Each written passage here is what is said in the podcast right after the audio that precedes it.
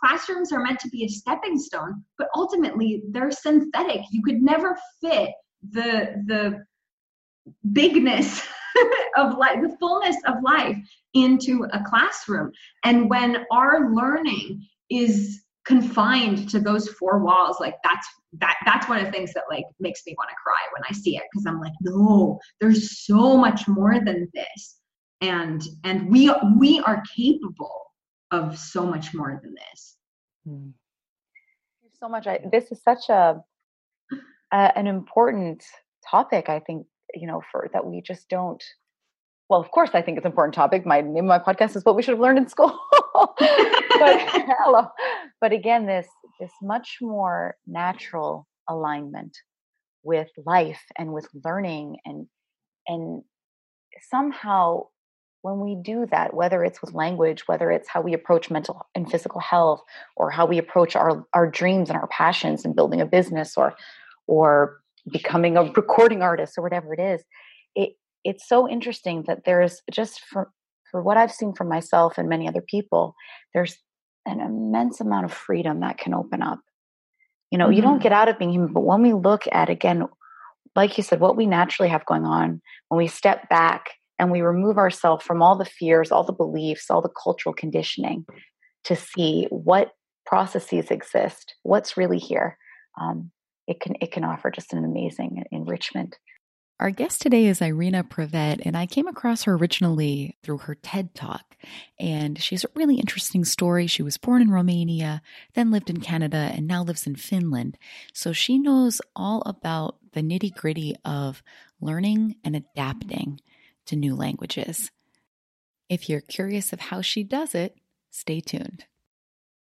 You are listening to What We Should Have Learned in School. Good morning, good afternoon, or good evening, depending on, on wherever you find yourself in the world today. I am snuggled in relatively sunny Finland. We're enjoying a very nice spring here in Finland. And today we're going to talk about one of those things that a lot of us tend to think is an impossible task.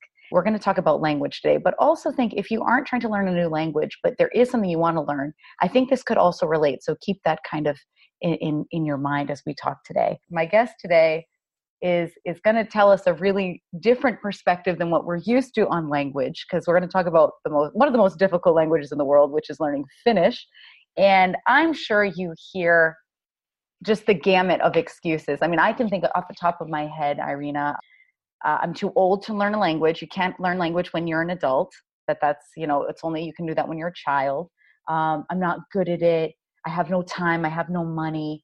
Um, I, I, I mean, and, and so on and so forth. So I would just love to to give you the stage today. So I'll let you take it away and what you see about this, Irina. Oh my goodness, yes, thank you. I um well where do i start i mean yeah those those excuses that you're listing they're like music to my ears like yeah keep on coming i have as many excuses as people have you know. I think i think what I try to do in my work is really help people see a new perspective because what we're seeing right now with the impossibility of learning language is really, in my opinion, a misunderstanding of how language is learned, of what language really can provide us with you know not just like a translation of like here's five different languages to say this one word in and like what's the point of that but rather a whole new perspective. So i find i find myself often explaining the the you know the purpose of a paradigm and when we're talking about paradigm shifts um, and I find that when we can shift the paradigm from this, like, I have all these excuses and this is why it's impossible, to kind of understanding you know language learning in a whole different light then it just makes so much sense. We go from climbing there this like uphill battle to like yay! Like bike riding all the way down and like oh that was so fun. Let me just climb back up and do it again. So yeah that's that's the gist of it.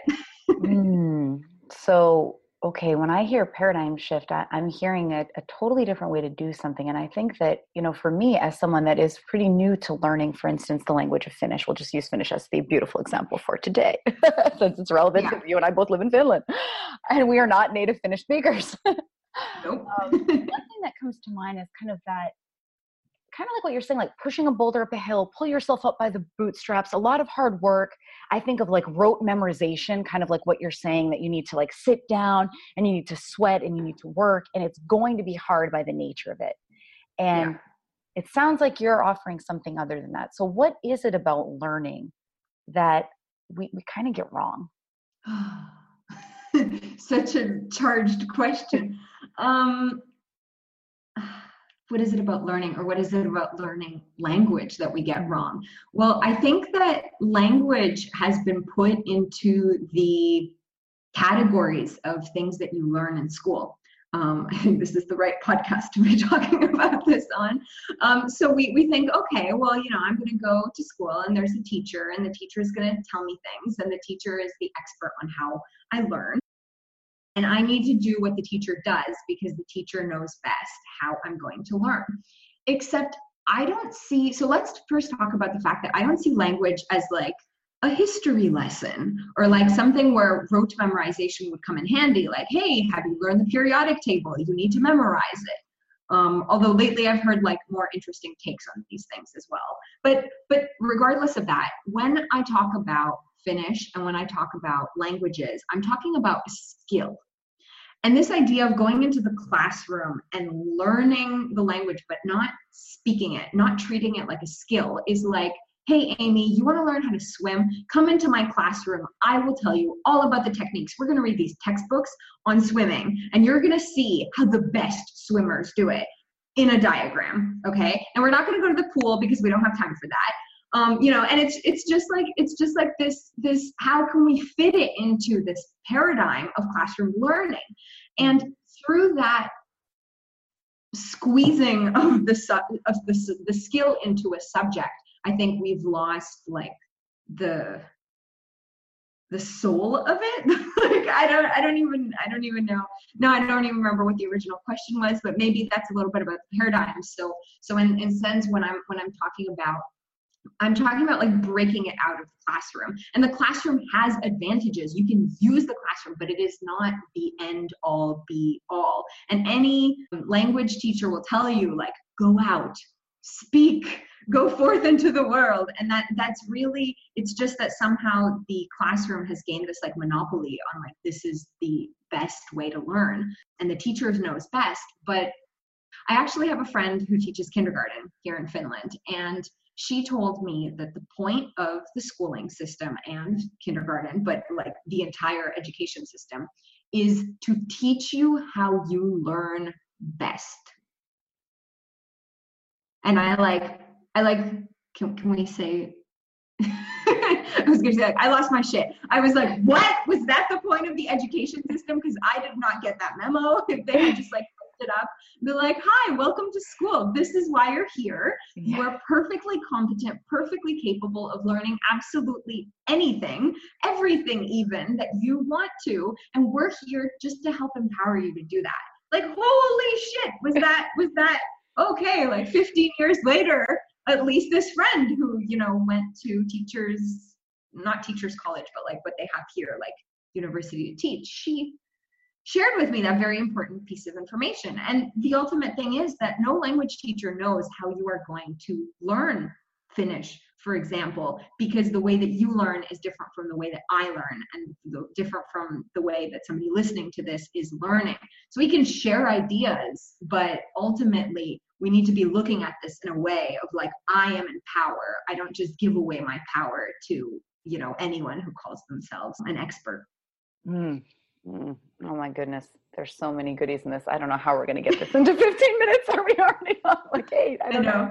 but, but, we're going to do our best. Listeners. We're going to try. We're going to try. I mean, yeah, that that um,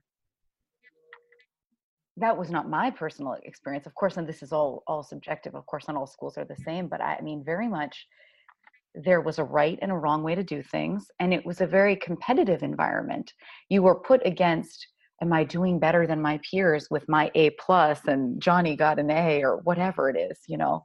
And i can see how perhaps we might be taking that into language learning you know this fear of of getting it wrong you know? It sounds very simple like yeah just speak but i know when i first started learning i mean i was i was really i did these really weird things. I would like well i'm doing it now you see? Huh maybe it's a defense mechanism. But i would giggle like after anytime i'd said like one phrase and Finnish i would giggle or i would turn red when i was with the family or things like that so what? i used to i used to mumble and then I used to speak so quietly while sort of mumbling in a really high pitched, childlike voice. And my husband's like, no one can hear what you're saying. And I'm like, I can't, like, I could try to lower my voice, but like, I couldn't. It was just this immediate reaction. And I think a lot of stuff, yeah, like giggling, like, let's not take this too seriously, or high pitched voice, like, I'm, I'm a child, I'm vulnerable, like, please like me, right? Yeah. Like, all of this stuff comes up and i think that that like we never talk about that in a classroom but it, but it's a real thing where it's like hey this is vulnerable. Sometimes it's hard to suck at something in the beginning or to be like oh i know that this is so weird. And there's no discussion around that. Mm.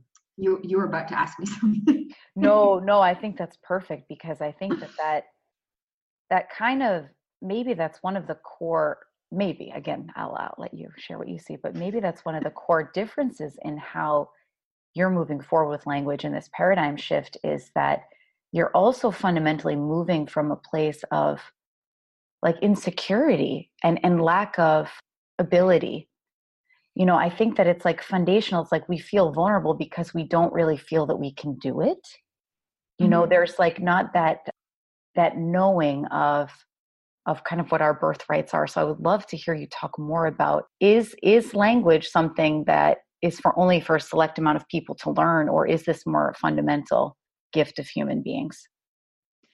Well, I like to think of it like, okay, you, you know, this new baby comes into the world and is born. Do you start thinking like, is this one gonna walk? Is this one gonna learn how to talk? You know, and I, I'm not, I'm not like, you know, uh, talking about, you know, kids that come into the world with certain you know limitations. But but really like you know the, the kid starts walking or taking a couple steps falls down gets back up does it again. Like we have all learned anybody listening to this has learned how to speak one language. And we tend to think that this is something that we lose. You know we've found through research that neuroplasticity like doesn't stop in childhood. You can it keeps going throughout your whole life. So you can learn new things. It's just that now we have all of these fears and vulnerabilities and we're more aware of them. Whereas as kids we also had this this you know this hyper learning phase in our brains where we just we really had to learn everything that was going on around us. And and then sometimes for some people language was like oh this is my thing. And for others it was like yeah i don't do that thing. And yet we sort of have this blind spot when it comes to like oh but that language i'm using to speak to people all the time. It doesn't matter if it's French or Chinese or Swahili or Xhosa. It's really interesting also this phenomenon that we have as we grow older to really identify with things that that don't help us. Like identifying as I'm not that kind of person. You mm-hmm. know, we, we dive into our memory banks and we think, oh, I struggled when I tried to learn that Spanish you know, phrase como estás, you know, I couldn't even do that. So I could never even imagine becoming fluent in Spanish, for instance. And we take mm-hmm. on all these, it seems to me it's almost like an artificial blockage. And I'm curious if the people that you work with, you see that come up that actually maybe it isn't what we think is blocking us, you know, as far as our skills, but what's really blocking us is our way of of looking at it and looking at ourselves and looking at our ability as a human being. Mm-hmm.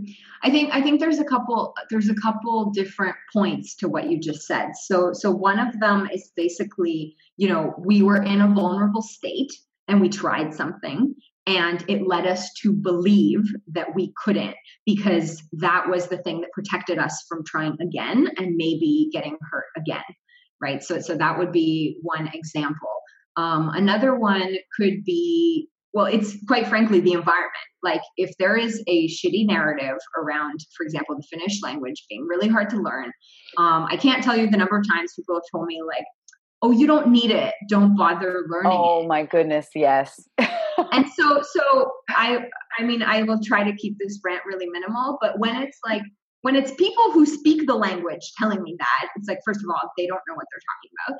Second of all, when it's people who don't speak the language and they're like, I don't need it. I'm like, great, you have this numbing mechanism. I don't have that one. So, so I'm going to need to figure out some sort of way to align mm. here um, to get like a deeper connection with people because just not speaking the language for me did not feel like a choice. So those are some of the things that happened.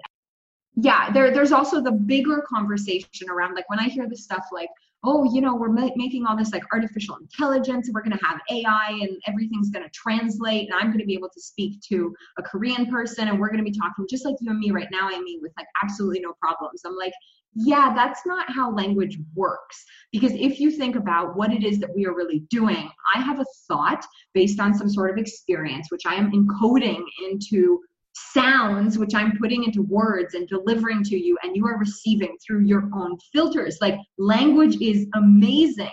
So, this idea that, like, yeah, that's not my thing to encode and communicate and connect with other people, I think we need to rethink the whole kind of attitude and and just paradigm that we have around language in general. Is it just like oh well pen i can say that in two languages whoop-de-doo? Or is it really about this collection of sounds that leads to an entire different worldview um, mm.